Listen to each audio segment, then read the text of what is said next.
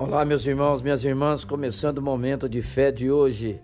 Jesus nos torna livres. João capítulo 8, versículo 36.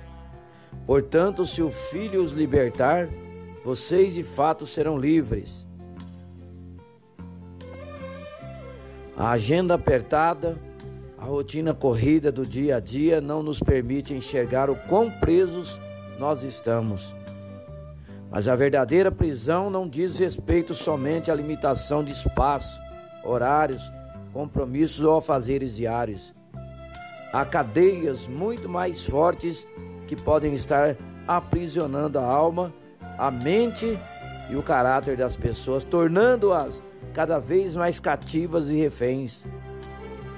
Alguma vez já tentou abandonar um mau hábito ou vício, mentira, roubo, egoísmo, adultério, drogas, etc., e não conseguiu sozinho? Já se sentiu condicionado a fazer coisas que não gostaria de fazer, se sentindo por isso envergonhado? A Bíblia nos diz que todo ser humano é prisioneiro do pecado e que por mais que tente se desvencilhar dessas algemas sozinho, não conseguirá. Somente Jesus Cristo pode romper as correntes que nos prendem quando nos voltamos a Ele arrependidos e com fé para segui-lo. Assim, quando Ele nos liberta, isso é um fato.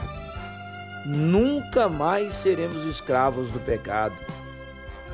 Quando buscamos conhecer mais a Jesus, você receberá uma nova vida e encontrará a verdadeira liberdade em Cristo.